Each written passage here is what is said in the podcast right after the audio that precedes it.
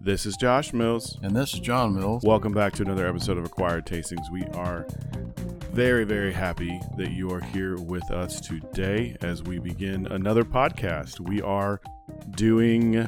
What are we doing this week, Dad? Uh, we're doing Hefeweizens. That's Oh. a real special kind of beer. That's right. We got a beer week going on, and we have Hefeweizens or Heffies going on. So, Dad, what are you doing as your Hefeweizen and your snack? I have Konig Ludwig Weissbier, which is from Germany. Okay, cool. What are your snacks to go along with it? So I have a mustard type pretzel. I have pad thai, and I have brats with caramelized onions. Very cool. And the brats, is there something special about the brats, or are you going to wait till your turn to talk about that? I'll talk about that later. Okay, cool. Awesome. What do you have, Josh? So my beer this week is the Hofbrauhaus Hefeweizen. And my pairings are I did brats as well, but I have bacon cheddar brats. I have some burrata with speck. Mm. I have voodoo chips and a tuxedo cake. Now I have four this week. We're trying to stick it to three, but the chips felt like a little a little too easy, so I went ahead and added the cake in there.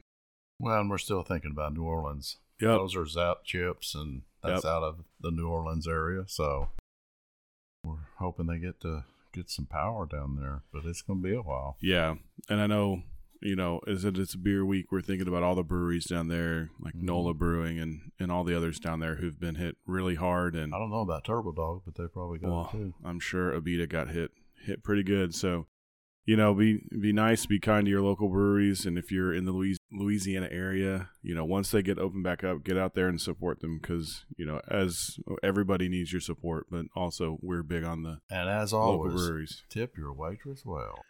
yes, tip your way. Yeah, make sure you're you're a good tipper because that'll that'll make sure you're a, a good patron for them. But anyway, we are heading into beers this week. But before we do that, we have to reveal the blind from Yeah. last week. We were doing wines last week, so I blinded you on a wine. Uh, it was a red wine. You said it's old school. Ding, ding, Old, ding. old world. Old world, yeah, old school. oh, it was old world. Ding, ding, ding, ding. And then you had some different, uh, different grapes, Neparello and Neb- I said it could be a Nebbiolo or Grenache. I said it could be a Sangiovese. and I asked you, could it possibly be?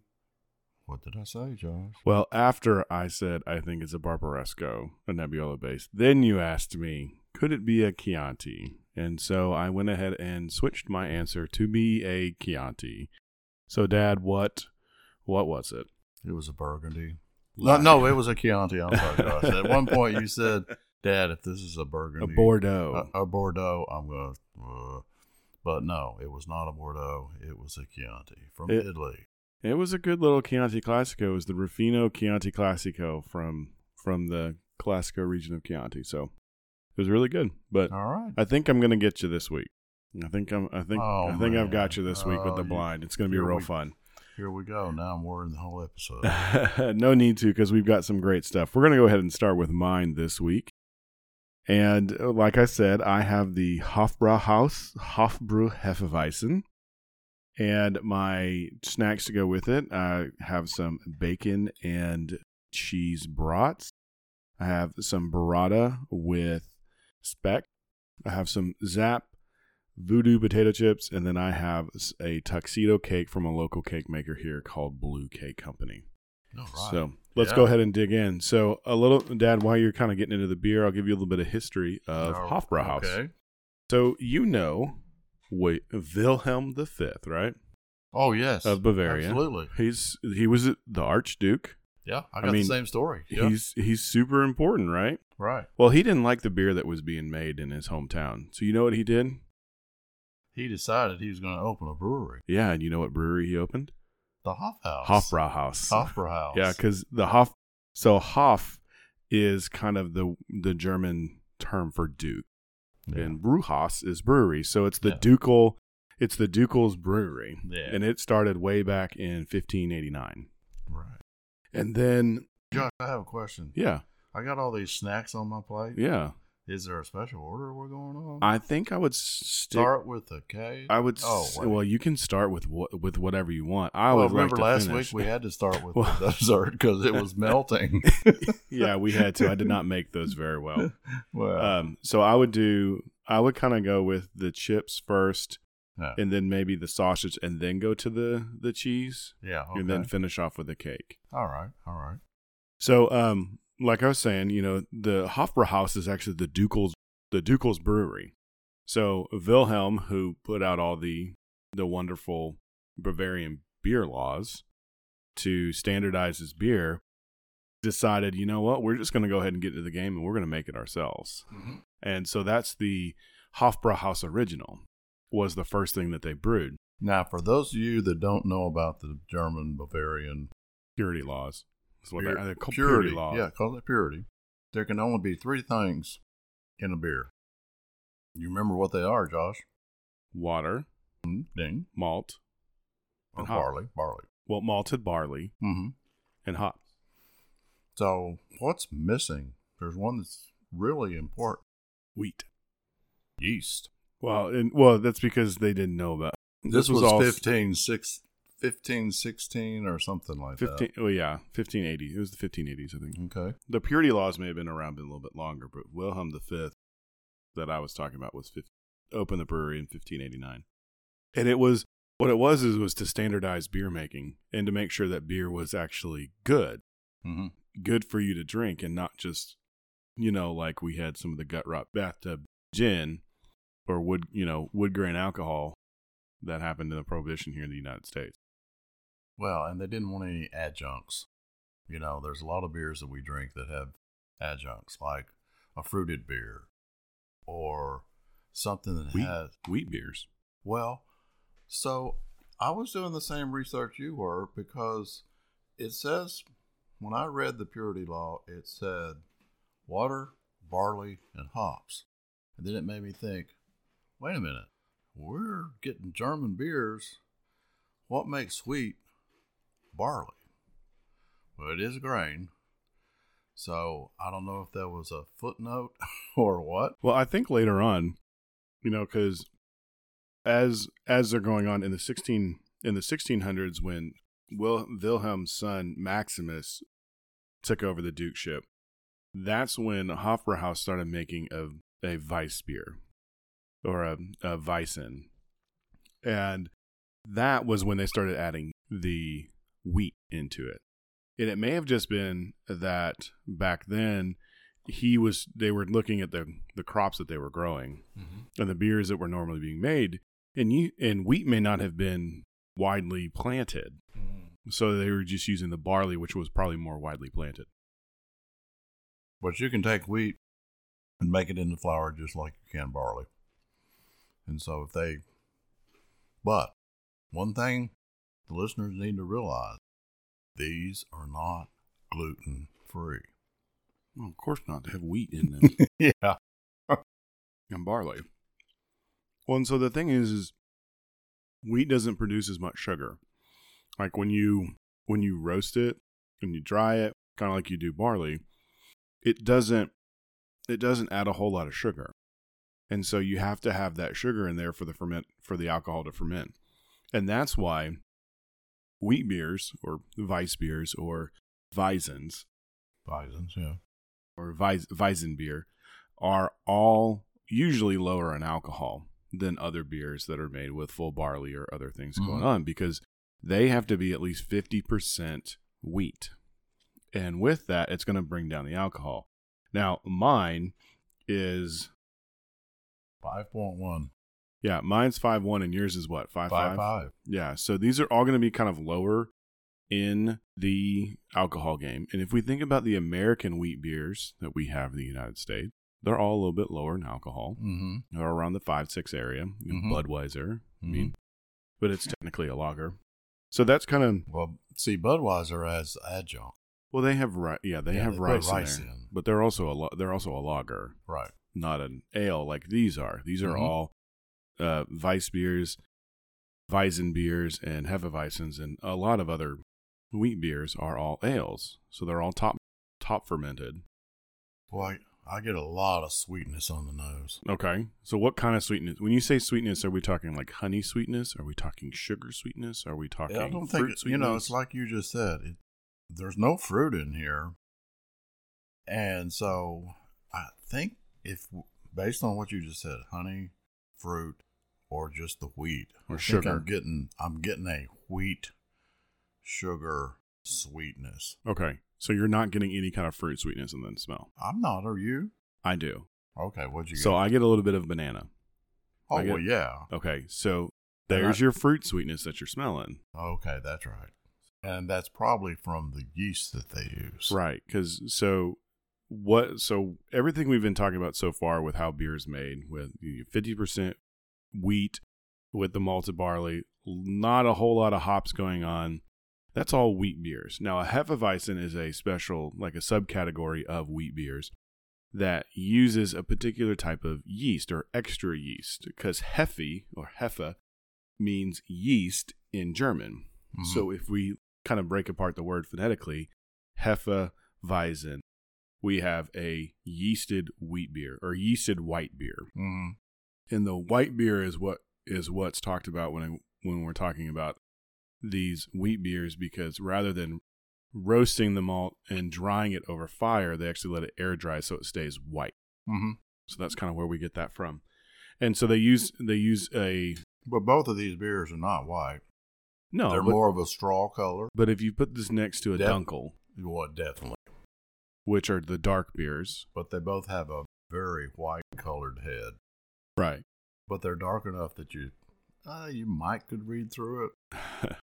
well, and that's that's more of the process of uh, finding and filtering. But Mhm. so on the nose, you kind of get that. You kind of get that Mhm. banana. I get kind of like a banana bread Okay. on most Hefeweizens. I get that banana, that Mhm. clove, that Mhm. kind of roastiness Glow, definitely.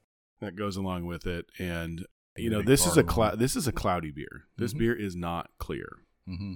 because they're not filtered, Right. or they're usually bu- sometimes they're bottled condition. Mm-hmm. and I'm going to save save something for when we get to yours that I noticed when I was pouring it. So you have that foggy, hazy look to a beer. It's kind of Mhm. how you can tell the difference between a wheat uh, a wheat beer and a hefeweizen. Is usually hefeweizens aren't filtered. Okay. All right. So the you know the the Zap chips. I don't know that that really that was not really meant as pairing, right? It actually was this week okay. because the the vinegariness of the chip with that light spiciness, I think will counterbalance that like a little sweet extra banana iness in the. Well, Yeah. I was going to say that's that's pretty much what it did. It wasn't a like like pairing, but it wasn't extremely different. But it's that saltiness and that vinegar that's on those chips kind of melded with that that sweetness of the beer. Yeah, and this is this would be considered an acid pairing. Okay. So, because the Okay. vinegar, the vinegar plays that acid thing. Like I saw goat cheese a lot as a pairing for Hefeweizens, and I was like, oh, vinegar. So it's an acid pairing there. So that's why one of the reasons I was thinking these chips plus a little that little extra spiciness will go with the spiciness that you find in the clove and everything from the from the yeast profile. But so these these vice beers or or wheat oh, why wise beers. You it's you sometimes see them as wise beers, or uh, that's a wise would be white. So the the the Duke's son Maximo in the sixteen hundred or in the yeah in the sixteen hundred started making these style of beers, and then he decided, you know what, we we should be able to sell these to people, and so he decided to change the law so they could sell them in public tavern and that was kind of when these start these styles of beers really started to hit the market around Munich. So this is kind of the area we're talking about in Germany is in Munich. And you know, up to 1810, we had the first Munich Beer Festival, which they helped they helped kind of organize and get going. But it's just this is such a good beer. Have you had anything? Have you tried anything else with it yet? Oh, I've tried the brat. The brat is really good. I didn't I didn't catch on to the the bacon that was in there. Is that what you said? It's bacon and cheese brat. Mm-hmm.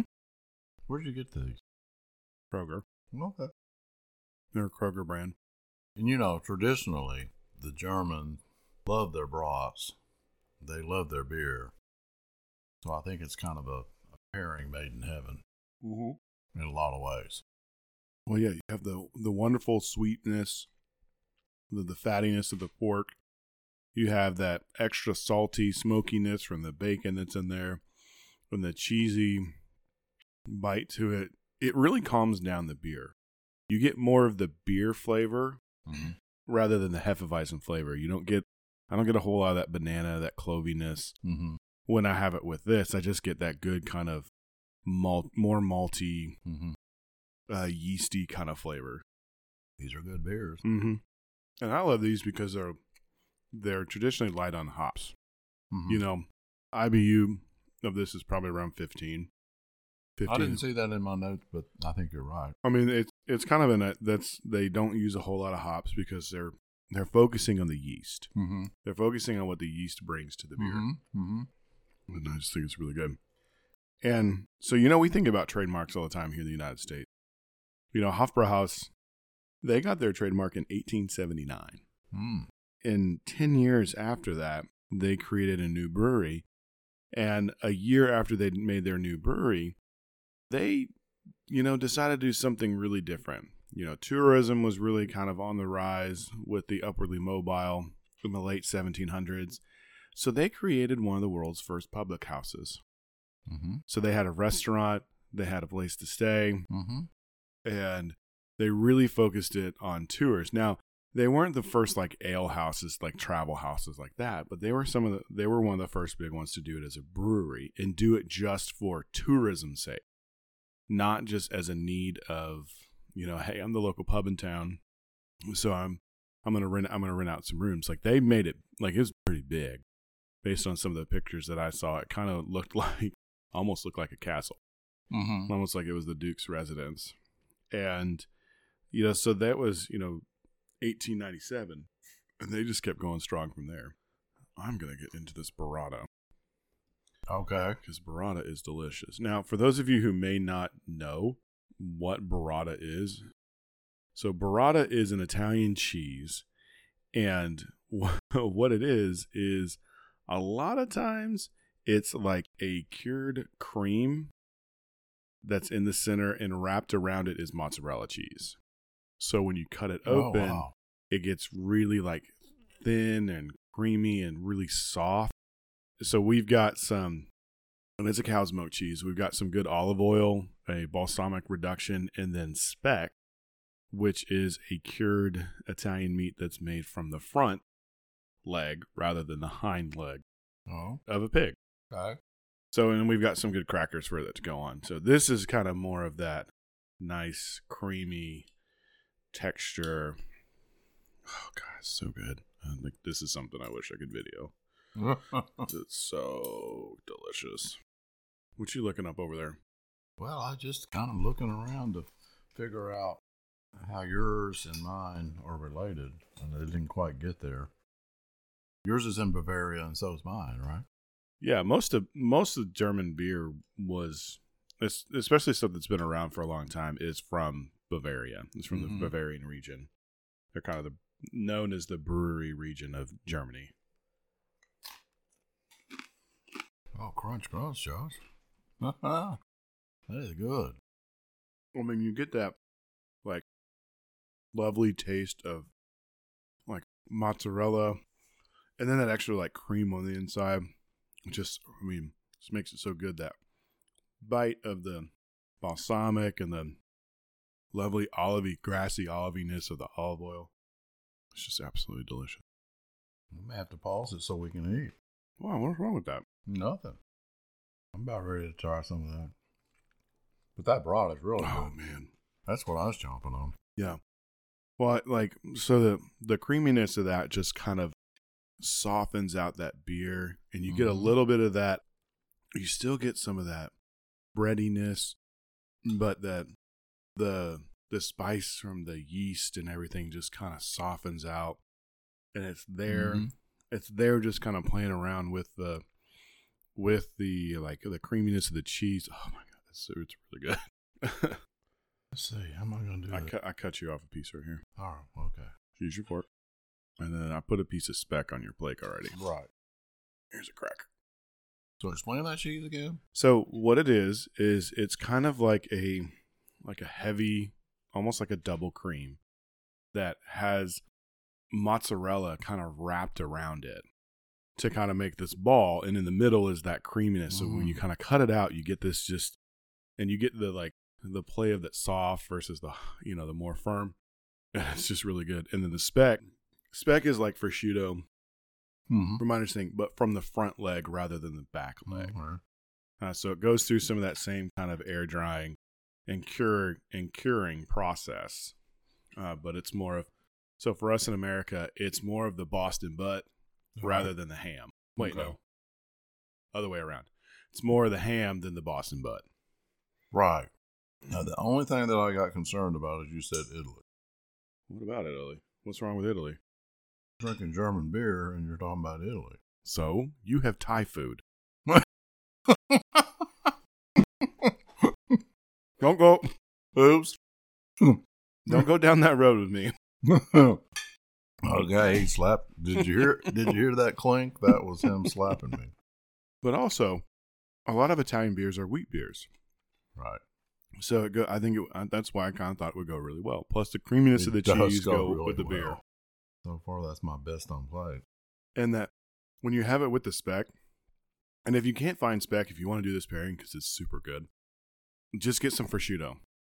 Get some good good quality prosciutto, and the balsamic reduction I bought. Like you don't have to take time and reduce it down yourself. You can just buy a bottle of balsamic reduction. And if you if you happen to have super old balsamic, if you just happen to have some of that like really thick old Modena, Like 1750. I mean that's about how much a you know a a uh, ten ounce bottle will cost you. Hmm. But if you have some of that really thick stuff, use that because it'll also give you that just that great sweet acidic flavor. I'm growing to love balsamic. I didn't really care for balsamic. I don't really care for vinegar. hmm Uh, it's just a little too sharp on my palate. But you'd love these chips. Like I said, I'm growing to like Oh, vinegar. okay. Well, they're very vinegary. Mm. But mm, grassy butteriness of the olive oil. Oh my gosh! If you don't, if you've been listening and you don't know I love Italian food, I absolutely love Italian food. Right. So, what do you think of that pairing? Tell me, tell me how. Describe So what I didn't like use to the you. cracker, Okay. but I just used the speck, kind of wrapped around the cheese. Mm-hmm. So, like you said, you got that two layers of cheese, and you got that one. I want to say ooey gooey, and then it, creamy, ooey gooey, creamy, and then you got the the outside layer that's a little bit stiff, but then that balsamic reduction too. Man, it just puts it all together, and the the beer with it. I think the sweetnesses that was in the the cheese and the the olive oil and the sweetness in the beer, you know, they were like like really tasty. Yeah. It. Now the the cracker would have added some salt to it, but I don't. That wouldn't have been a bad thing. Well, and I don't think it would have added more noticeable salt because of the the cured meat aspect having all that saltiness in it. Mhm. But it just, I mean, to me, it it highlights the everything that makes a hefeweizen a hefeweizen. Right. It highlights that that light maltiness and that really rich yeasty flavor Mhm. that it doesn't it ex, it lets you know that banana's there it do, but it doesn't like come out and make it punchy in the face. You have that spiciness of the Mhm. clove in there. I mean that's just absolutely delicious. Mhm. but as you're getting into that and, and getting into the cake a little bit more about the brewery itself or the the company itself. We talked about the trademark and their new their new facility and having that first like big restaurant public house kind of feel. Well we can't talk about german german beer without talking about world war ii in 1944 the hofbrauhaus brewery and public house was bombed you know Mm. it it hit during the bombing some of the bombing in 1944 by the end of the war all that was left was a little bit of the a small portion of the tap room Oh my. so everything else was really destroyed. And Wow. you know, they went ahead and, you know, started rebuilding and started Mhm. rebrewing because in 1950 was the first time that they ever made an Oktoberfest. Oh, really? Yeah, so they didn't make one until 1950. They just they just held on to their their original, their Hefeweizen and their Dunkel, which are the big, you know, those are their three that you can find year round. And they have some other seasonals, but they according to this, they didn't brew one until 1950. And then in 1997, when on their 100 years of that 100 year anniversary year of that public house and and brewery space is when they came to the United States. Oh, okay. So they did not come until 19 until 1977. So what is that? 40 It's 43. 50 43, 44.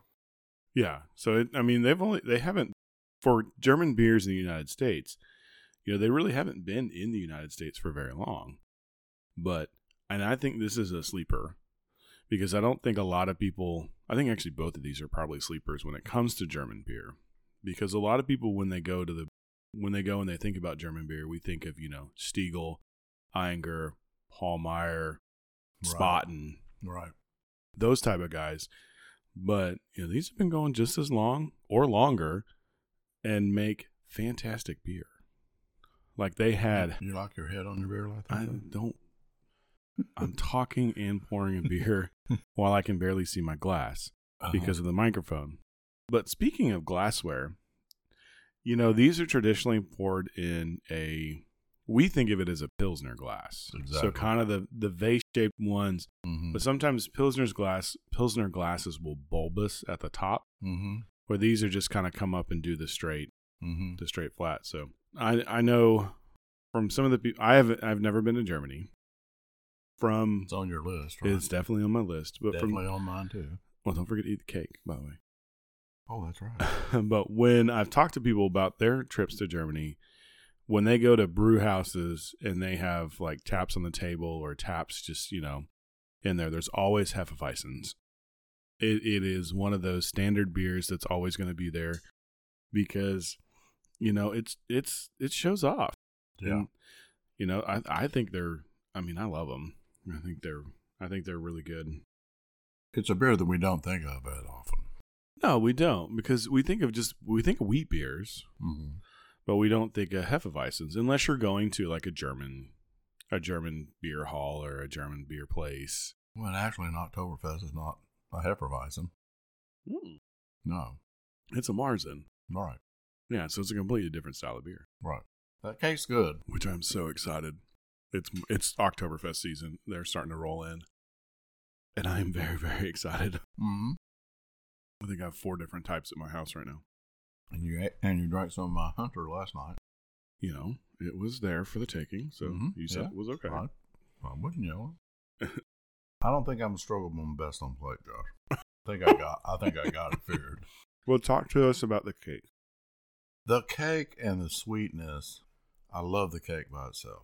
But as far as the cake with this beer, they don't off they don't uh, make the beer turn sour or anything like that. But the cake is much sweeter than the beer. Yeah, So it's not a bad thing. It's just not that perfect pairing. it kind of dulls the beer. Mm-hmm. a little bit. It kind of takes that. It kind of it kind of does the same, almost does the same thing as the the brat did, just to a further extent. You know, yeah, kind of completely different. Kind of takes. Well, no, I think it does the same thing, but it just takes it farther. Yeah, the cake. Right. It it takes it down to where it's really just, you know, that just kind of like cooking bread and a little bit of malt. Mm-hmm. like the flavor is good, but it's not like it's not really exciting. Like I would drink this if it was offered to me, but it wouldn't be my choice for what to eat with this or what to drink with this cake. Right. What would you drink with this cake? Champagne. Well, always, but Yeah. in the beer world, probably more of a uh, barrel aged, a barrel aged stout or some kind of imperial. Oh, okay. It's got To go with that chocolate. inherently more sweetness to it. Mm-hmm. Mm-hmm. So, anything else about Hofbrauhaus, or I've got a little bit more to talk about Hefeweizens, but I can, I'm going to talk about that with when Oh, we're okay. going into your All beer. Anything else you want to ask me before No, we I like I like the whole story. before we switch over? No. Good story. I'll let you enter in later. Anytime you want to. All right. Well, let's go ahead and switch over. So, Dad, remind us what your beer is and what your pairings are. So it, and I don't know that I'm, you know, the pronunciation police are probably listening and they're going to say he said it wrong because the the O in the title of this beer, K O N I G, has the two little dots on it. Has the And so it's Un. So it's König Ludwig Weissbier or Westbier. And then my pairings, I have the pretzel, the mustard pretzel. And he, he already made fun of the pad thai, but I'll I didn't explain. make fun of it. I'll make I'll make an explanation here in a minute. And then the brats with caramelized onions. We both both did brats. And I think what we were doing is both of us were thinking, okay, these are German beers. Or what food are we going to have with our German beers? Okay, we both said, hmm, brats. So the thing I thought about pad thai was a spicy pad thai obviously could go with, you know, a Japanese beer. I thought it would go very well with this pad thai, the wheat beer, and we'll find out. So, any particular order you want to eat this in? Well, I I think the pretzel probably should be first, and then you can choose between the brat or the pad thai. Doesn't matter. And I have mustard with the pretzel. All right, let's dig in. All right. So while you're digging in, I'll start with the story. So, His Royal Highness Luitpold, Prince of Bavaria, is the famous great grandson of the last king of Bavaria, Ludwig III. He is, however, by no means the first in the family devoted to the art of brewing. So these guys started brewing in 1260 Wow. about the same date as the Hofbrauhaus. No, not 1260. When was the Said Hofbrauhaus? 1580s. Oh, oh, okay. I mean, I'm sure the family may have been brewing, but they didn't really get into it until the 1500s. But it, yeah, it was it was mount it was uh, founded in Munich in 1260 by Ludwig the Stern. Ludwig the Stern. Yeah, isn't that funny? Uh, it's probably not funny to him, but uh, I'm sure he would. Well, I'm sure he liked it because he was probably ruling it with an iron fist, and that's why they called him the Stern. probably. And then when you were talking about Oktoberfest, I was over here doing a little snickering in a way because what happened was the marriage of the young crown prince, later King Ludwig I, and Princess Theos. I'm, going to destroy this name. The Reese of Schexten Hilberghausen on a huge meadow outside of the city walls of Munich on October 17th, 1810. This is when they had first like Oktoberfest. Okay.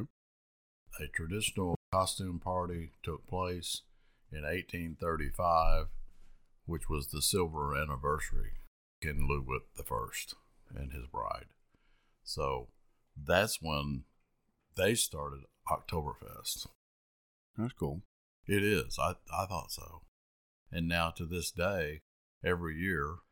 But I think in Germany, in Germany, it continues on the first Sunday of Wissen and has become one of the highlights of Oktoberfest as well. I think they actually started in September. Oh, yeah. So this first Sunday might be the first Sunday of September. Well, it also may be the first Sunday of October where it kind of starts to end Well, maybe. I, because uh, Oktoberfest usually takes place near the end of September because you're celebrating that you that you that you've made it to October. correct. And after you have this big party, that's when you go to harvest in October.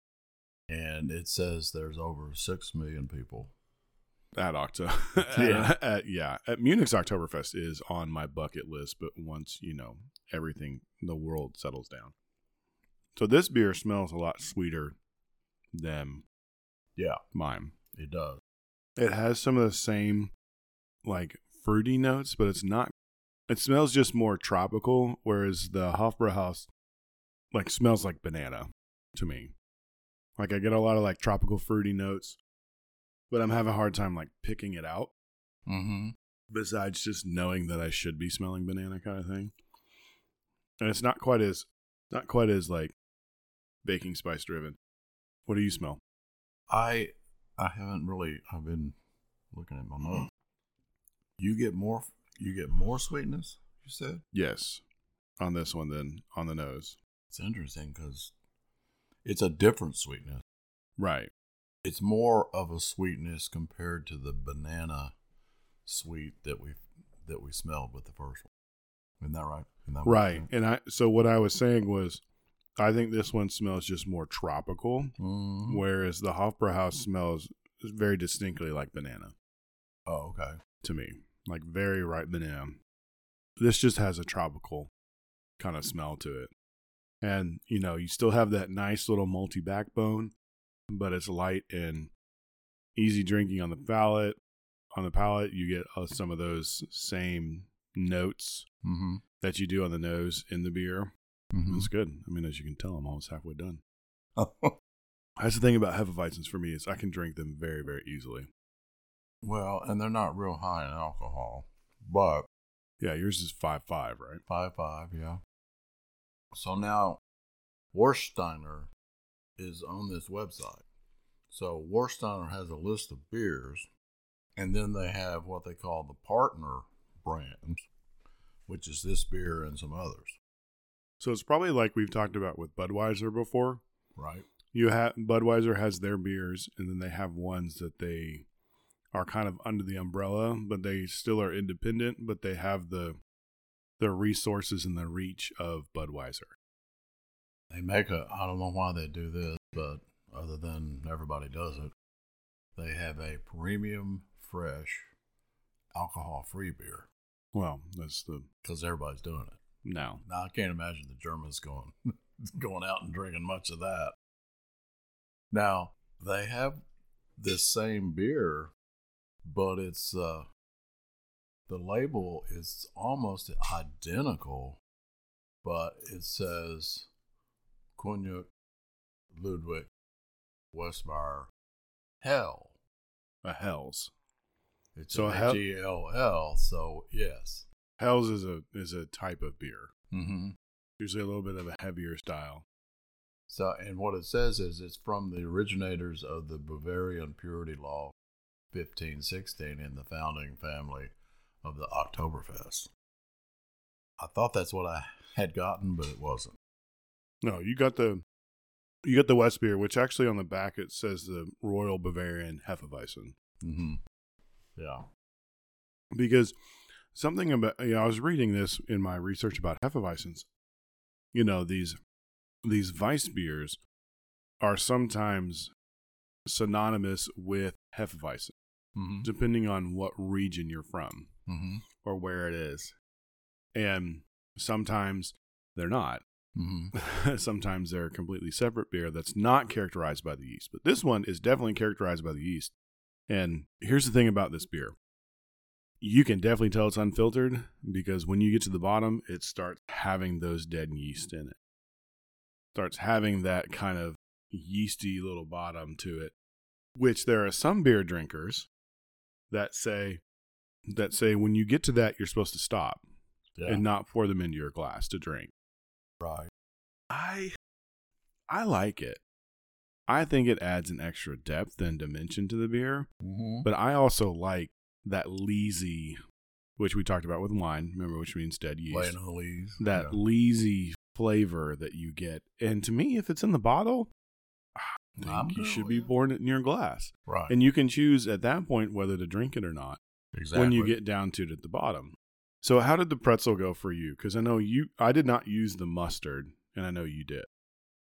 So the mustard is sweet, and so that sweetness with with the pretzel seemed to add to the sweetness of the beer. I mean, it didn't make it more sweet; it just had kind of a sweet sweet with it. Mm-hmm. And the bread itself, a wheat beer is the bread of life, right? So the pretzel's bread. Yeah. It didn't, to me, it, just the pretzel by itself didn't do much. Hmm. Except for the salt. Well, see, it didn't really do much. Still, even the sauce for me, who so I don't have, I don't have a sauce with my pretzel, so it's just it was very copacetic. Like Mm-hmm. the pretzel tastes good. Mm-hmm. It's got you know that good, you know, wheat kind of flavor. It's not really a malty pretzel, and and so it just kind of washed away and kind of got lost in the beer. Now, if it was a more malty pretzel, which I've had before, that just have that little bit more malty flavor, Mm-hmm. it may have done something different. But yeah. and that's why I was curious how it did with the with the mustard and so on because I think that would have been. And I tasted it with the olive oil because I've Mhm. got still, still some olive oil over here, and it just went really really grassy. The olive oil just kind of Mm. took over too much, and I think the the pretzel soaked up so much olive oil that it was just really grassy because this is a good like Italian olive oils which are characterized by grass. Mm-hmm. But I think it's been really good, and I've been eating on the pad thai, and the pad thai goes really that peanut, that peanut flavor from pad thai goes goes really really well with this beer. The spice level is not too high. You have just some like some kind of like that sweet soy peanut kind of flavor goes really well with this. It calms down that sweetness. I think this this spice level calms it down, and that nuttiness kind of gives it a little bit of an extra backbone that it, the beer itself doesn't have, just based on how it's made, Uh-huh. because it's you know at least fifty percent wheat. Well, that's kind of what I was hoping would happen with the pad thai. And I didn't. I didn't want any more. I mean, you could. I could order the pad thai. I got it at Payway, which is just down the street from here, and I'm sure I could have ordered it with much, much more spice. But I know both of us would have not really needed that. You would have been okay with it. Well, I would have died. I, I have ordered it to the point where it like way too hot even for me. Oh wow, But that peanut, I think that peanut that's in there, just like you said, goes really well with a wheat beer, and that's what I was hoping for. yeah. Well, and I just tried some of the Hofbrauhaus with it because I was very curious what the peanut would do. Mhm. It makes it just taste like peanut butter, Mm. like a sweeter style peanut butter. Is it was pretty, pretty interesting. well, I don't have any in the Norwegian goat cheese. no, it doesn't taste like that. it does not taste like gjetost. That would be an interesting pairing, though. That Mhm. gjetost, but gjetost is a little bit more caramely, Mhm. caramely peanut. Right, Then I, I don't know. Think it. I don't think it would go quite as well. With well, that if you go the- to the Warsteiner website to their brewery, you see they must take you on huge tours because they got all these tour buses, and they've been doing this since 1753, and so it's like the ninth generation of the Cramer clan that that is doing this, and I think you know that just doesn't happen in the United States. There's no such thing as nine generations of a brewery in the United States. And they talk about I mean, have we even got to nine generations in the United States in general? probably not. But uh, you know, they talk about the soft water. Doesn't say where they get the soft water. I'm sure it's just their their local aquifer. Yeah. Discovery of the Quisson Queen and Quila, a natural reserve of extra soft water So let me Yeah. ask. So, in the Arnsberg Forest. so Kwak is Kwak German or is it Belgian? I think it's German. No, I think it's Belgian. Is it Belgian? No, it's Belgian. Okay. Why does this remind you of it? I haven't. I don't think I've ever had Kwak because I think by the time I got old enough to drink, it was no longer sold in Arkansas. No. And if I have, think it we was- had it at one of our Oh no, we did. We did. tastings. uh, But one of our actual events. mhm, But that was so long ago. mhm. I don't remember it. It was probably a more Belgian strong ale style. I wonder how these kind of compare to the Belgian wits. these beers. Yeah, because you know that's the Belgian wheat beer, the Belgian wit, Mm-hmm. and I'm just trying to think of, you know, like Saint Bernardus does a wit. I don't think Chimay does one. Duvel. Duvel. Isn't oh, yeah. Duvel a wit? Yeah. So, I mean, these are you know these are nice, light, easy drinking beers, and I can see how this tradition was very easily remade in the United States. Because if you think about, you know, most of the old school breweries in the Mhm. United States are from German heritage. Correct. Coors.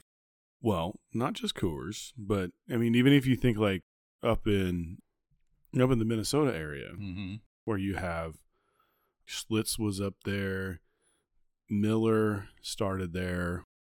Who else? There, I mean, just the bunch of those. They're all, they're all from Bavarian. I mean, even even Budweiser Mm-hmm. traces its roots back to Bavaria. Oh, they do. Yeah. And so when you think about America and what we have a lot of, especially in the Midwest, is we have a lot of wheat. Mm-hmm. And so this I can I can understand why most of American beer is built on wheat beers. Right. And then the but the lagering style is kind of what makes it what makes it a little bit different. So have you had your the brat and onion yet? I haven't. Uh, have you? I'm letting my mouth calm down a little bit from that pad thai. Oh, from the pad thai. This is really good, but it's starting to light up my mouth a little bit. Oh, I got cake on my fork. Oh darn. So this is a shout out brought because we shouted out Port Swing Farms when we did some pimento cheese. Oh, that's right. Well, now they're raising hogs. So you can get the brats, you can get pork chops, you can get sausage. So we got these brats from them, and they're really good. And then I just caramelized some onions to go with them. So I'm to put some of those with mine. So I cook my when I cook my brats, I just cook them in the pan, a cast iron pan, and sear them off. Finish them in the oven. How do you cook yours? So the way I cook mine is I take butter and however much onion I'm using, be sure I got enough butter for the onion, and then caramelize the onion. So that's going to take 20 minutes At least. at least. And then when you get that good and caramelized, then you pour in your beer and let that start boiling, and then you put your broths in. And so you cook them in the beer for about 30 minutes. Okay. And then I finish them off on a charcoal grill. Okay, and the grill is just for really kind of a little bit That's of flavor just and for marks. getting the char. Yeah. Okay, so that's kind of how that makes sense of how it's a little bit different. What beer did you use for these? Honey Bop. Okay, cool. I mean, you can use any beer you want to, but but you probably don't want to use a you know barrel aged or something like that. Well, yeah, that would just cook down way too far. You'd want to use a just some kind of lighter style. I mean, I wouldn't I wouldn't suggest using these beers because you know nowadays they're a little bit more expensive on the Mhm. market. I think my six pack of Hofbrauhaus was like either between ten and twelve dollars. I didn't even notice. That's probably what mine was. But I think you had something else to say about the purity law. Well, no, not about the purity law. It was about the the yeast at the bottom. So when I was pouring yours, this is definitely an unfiltered beer because I got down to the bottom Mm-hmm. and I noticed that there was a little bit of sediment down there. And so I swished it around and kind of and kind of poured it out. And that's the that's the thing about Hefeweizens is a lot of times they're bottle conditioned, which means that extra yeasting that extra yeast is not filtered out and it's put into the bottle and the bottles are sat for a little bit Mhm. before they go to market. Mm-hmm. And that's what gives it that extra yeasty flavor and what makes a Hefeweizen a Hefeweizen Exactly. versus just a versus just a Weiss beer or, or a wit. so to have it in there to me is a good thing. Oh yeah, it's a great thing. I mean, I even think you know Lost Forties look see Hefeweizen. I think it is. They've got. I don't think they filter it now. Some places do filter it. Well, but what they'll do is they'll condition it, like barrel condition it, or Mm-hmm. when I say barrel, I'm talking like stainless steel barrels. Okay. Condition it there and then filter it out for easier, you know, easier canning and processing production. And, you know, here in the United States, a lot of people don't like that when they see that sedimenty, yeasty, fil- uh, you know, not clear beer kind of thing going on. Well, some breweries bottle condition. Yeah.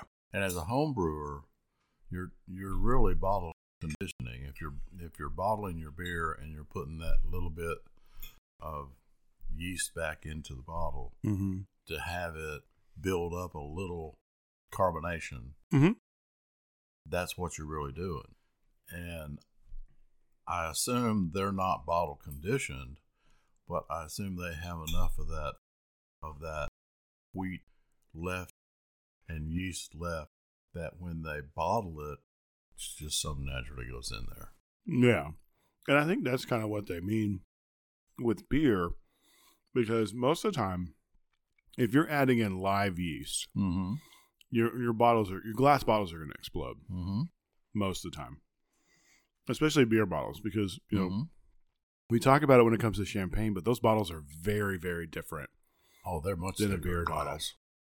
So I think that conditioning is they may put it in there when the yeast is not all the way dead. Right. So it's just a little bit, just a little bit more.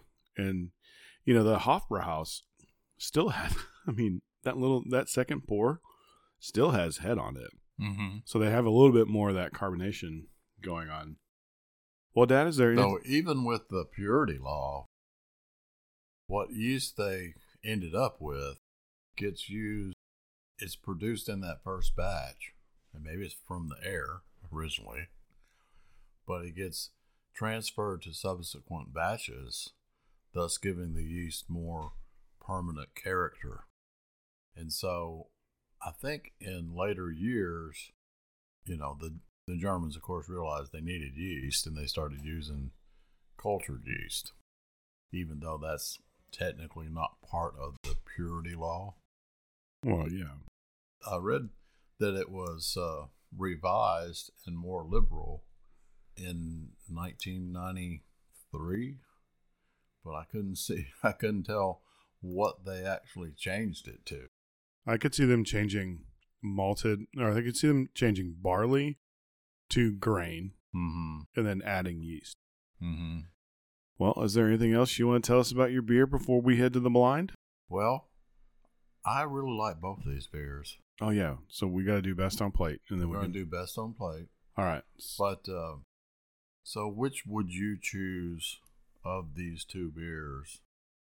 Yours or mine, or does it really matter? If I'm going for a Hefeweizen, I'm going to go for the Hofbrauhaus. Mm-hmm. It's a little less sweet. It's a little bit more, it has more texture in the mouth. Mm-hmm. So that's why I would go with that one. What about you? I liked yours very well too, but both of them were good. And I think e- either one of these. Now, I don't know if the listeners realized, if they listened closely to last week, they will notice that we're not drinking the beer that I said I was going to get. Right. And what happened was, it's not in the state of Arkansas. but it's a very, you know, there's so many on the market that I think you can just choose which one you think is best. right. And you could do a drink off, a water off. But the thing that you're going to have to realize is, depending on what food you have, It's going to change it. it's going to change it. Yeah. And it's like you said, the pad thai Mm-hmm. goes better with the beer I chose. Yeah. And I didn't realize that, but I'm happy it did. So, what do you got best on plate? So, uh, best on your plate to me was the pad thai. Okay. The brats were really good. They were just, to me, with this beer, they lacked a little fat. With both beers? With your beer, With my beer? they they lacked a little fat.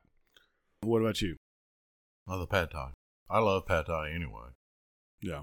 And and whether I was drinking a, you know, a Japanese wine or or Japanese beer or this beer, I don't know that it mattered. The pad thai was really a good pick.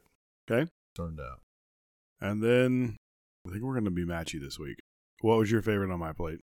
That Italian The. the burrata.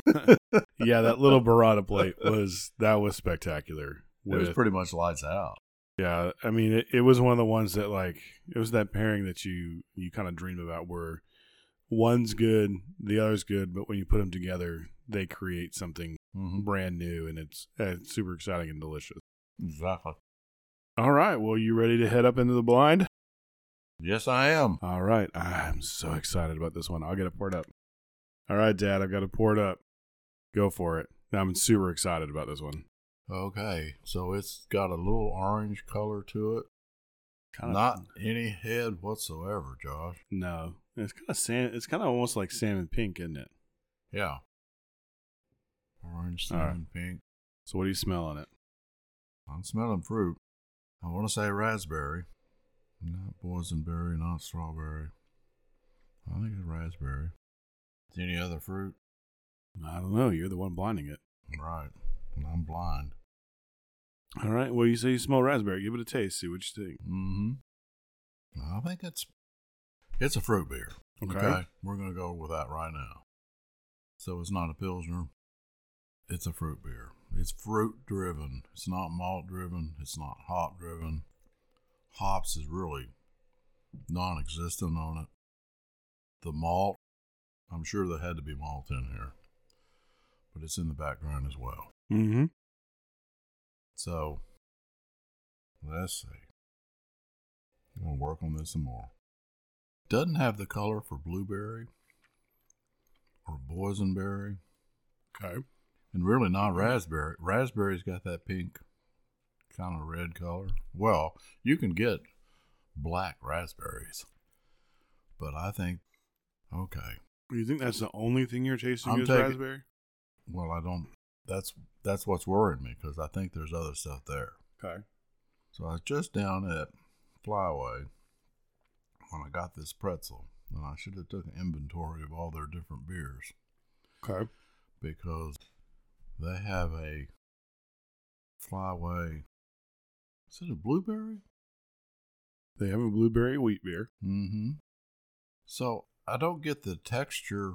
Of course, we didn't talk about texture on on the wheat. This has a really this beer has a really light texture. So talk about how else it tastes. You said that you get fruit. Mm-hmm. Is there anything else that's going on with this Well, fruit? I think it's got some sour to it. okay. Okay, so it's got some sour. So No, no, no, no, no, no, no, no, no. You cannot Google. You cannot Google beers during a blind. That's cheating. uh, you made up a new rule. No. Is the that point of it been- being blind. Has that always been a rule? you can't look it up while you're tasting it. So you're tasting sour. You're Okay. tasting raspberry. I am. I don't. It's. Are you, you know- tasting anything else? Could there be something else in here? Does it taste like sour raspberries, or is there are there other flavors that could be intermingled in there, maybe from the citrus family? Uh, there probably could be. Like what? Like what? I'm gonna have to take another swig. You got four options, three options. I'll make it even. You got lime, lemon, and orange, Lime, lemon, or orange. or more than just one. So of those options, I'd say orange. Okay. Orange. Based and definitely based on the color. See the raspberry. okay. So I have no clue what kind of orange beer Okay. there could be. Just hold on. Don't Yeah. go there yet. Talk about what you're tasting. You were going somewhere with the orange and the raspberry. Continue down that path. You were Running about to say something. I'm running out of beer. I got another can I can pour up if I need to. Oh, go get it. Okay. I'll pour it into my glass and pour it in yours from there. Okay, see. so you've said hold on, just just let's walk through this.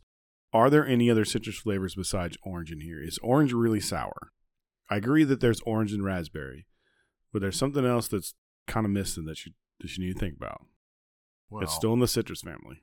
Yeah, lemon and lime. Lemon more than any would be sour, and I am getting sour. Okay, so So stop for a second. lemon, orange, raspberry. Is there something in the world that has those flavors all together in one? Can I Google it? No. uh, raspberry, orange, and lemon beer. Okay, so I didn't say anything about beer. Oh, oh, here we go. Okay, here we go. Okay, so you've got these flavors. Mhm. So it, you said this is not a wheat beer. You said it is not a an IPA. It's not hop based. It's not a stout or a dark beer. It's not. So that- what's left? So we're leaning over toward cider. Mm, Does it taste like a cider, Dad? No. Then what's the other type of beer we got? We did a whole episode on them. No. God. what? oh man, I see. I get all nervous. Okay, And all right. I'm So, shaking. Make a guess. make a mm, guess. What do I'm you think not- it is? I'm not ready yet. we did a whole episode. Yes. A whole episode. You said that this is kind of sour. Yeah. We did sour beers. Okay. Yeah. So you think this is a sour beer? Is this a sour beer? Yeah. Okay. There you go. It's a sour. It's a sour. Okay. Now where do you think it's from? Or what what fruits do you think this is a sour of? Well, like I said, I think there's raspberry. I think there's maybe orange and maybe lemon. Okay. So, do you want to make a guess at who makes it? Who makes a sour? You don't have to, because remember we talked about this. You don't have to get down to brewery level, because you you've made a claim that this is a a sour. It's a sour ale, and its fruits are raspberry, orange, and lemon. I'm gonna stick with. I can't think of who the brewery could be, Okay. but I'm gonna stick with. It's a sour beer made with raspberry, lemon, maybe some orange, Okie dokie. and let's see. Let me. Th- I thought you said you weren't going to say. well, I should know. I don't think I'm not sure if you've ever had this beer before. You may have had it once when I brought it over, but I'm not sure if you've ever had it. Okay, I'm just gonna stick with it. It's a sour beer that has, you know, fruit, raspberry, All right. orange, So- lemon. It's a fruit sour beer, Right. and we'll find out next week if he's right or if he's wrong, and we'll all figure out where it's from and what makes it. It is going to be exciting to reveal this one to you guys. Oh, I'm so excited. I'm so. I'm so excited for this one. But next, speaking of next week, we're doing liquors. We're doing and- Italian liquor. We you just stole what I was gonna say, Okay. but we're in a ramp up mode for Dad because Dad is about to leave for Italy here in a couple, three or four weeks from when we're recording this. So our next three episodes are all gonna have to do with Italian stuff. So next week we're doing Italian liquors. It's gonna be great. Dad, what are you doing with you as your Italian liquor? Limoncello. Limoncello. That's going to be fantastic. And I'm going to be doing Tuaca. Tuaca. Tuaca. It's a it's a uh, Tuscan it's a Tuscan liquor. Um, and if I can't find it, I'm going to be doing Aperol. So I've- got a backup just in case. So it's going to be it's going to be a lot of fun. I think it's going to be a really good time and you know, just like this one. This was a great little episode, Dad. Yeah, it was. All right, so come back next week and find out if Dad was correct or if he was incorrect with his his guess, and just come start learning about some more Italian liquors as we're moving forward. And you know, we loved it. You guys listen to us. Feel free to give us a follow on any of the socials. We're on Facebook, Instagram, and Twitter. Most active on Instagram. We are at Acquired Tastings on all platforms except Twitter. We are at Acquired Tasting on Twitter. If you like what we're doing, give us a follow, a like, or whatever your podcast platform does because we're out there. Give us a review and some five stars if you like what we're doing. And if you want to reach out and chat with us that's not on a social media platform, you can send us an email at acquiredtastings at gmail.com. So, once again, it's been a great episode, and I'm Josh Mills, And I'm John Mills. and we'll see you next time. Thank you and goodbye.